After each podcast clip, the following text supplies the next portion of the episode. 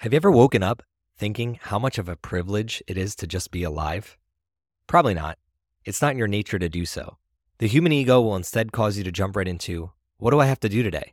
What has to get done? Who do I have to please or impress today? Where do I have to be? At what time do I have to be there? What do I not have in my life that I still want? Immediately upon waking, you allow your monkey brain to take over. And more often than not, that brain will control your thoughts and your actions throughout your day, only to then repeat the next day and the next until sometimes you cannot even remember what happened in the last few days, weeks, or months. When I say you, I also mean me.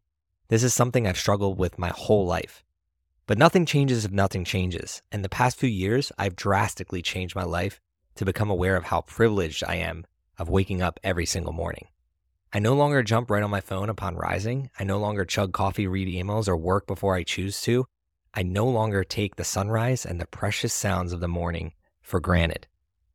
This simple act of slowing down and realizing the privilege of waking up every morning has had a profound impact on my life, and this is an impact I hope transfers over to you. Today, I want you to think about this one question.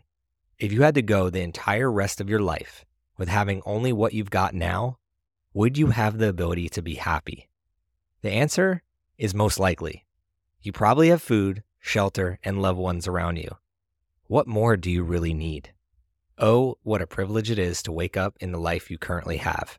Remember that, and go have a wonderful day.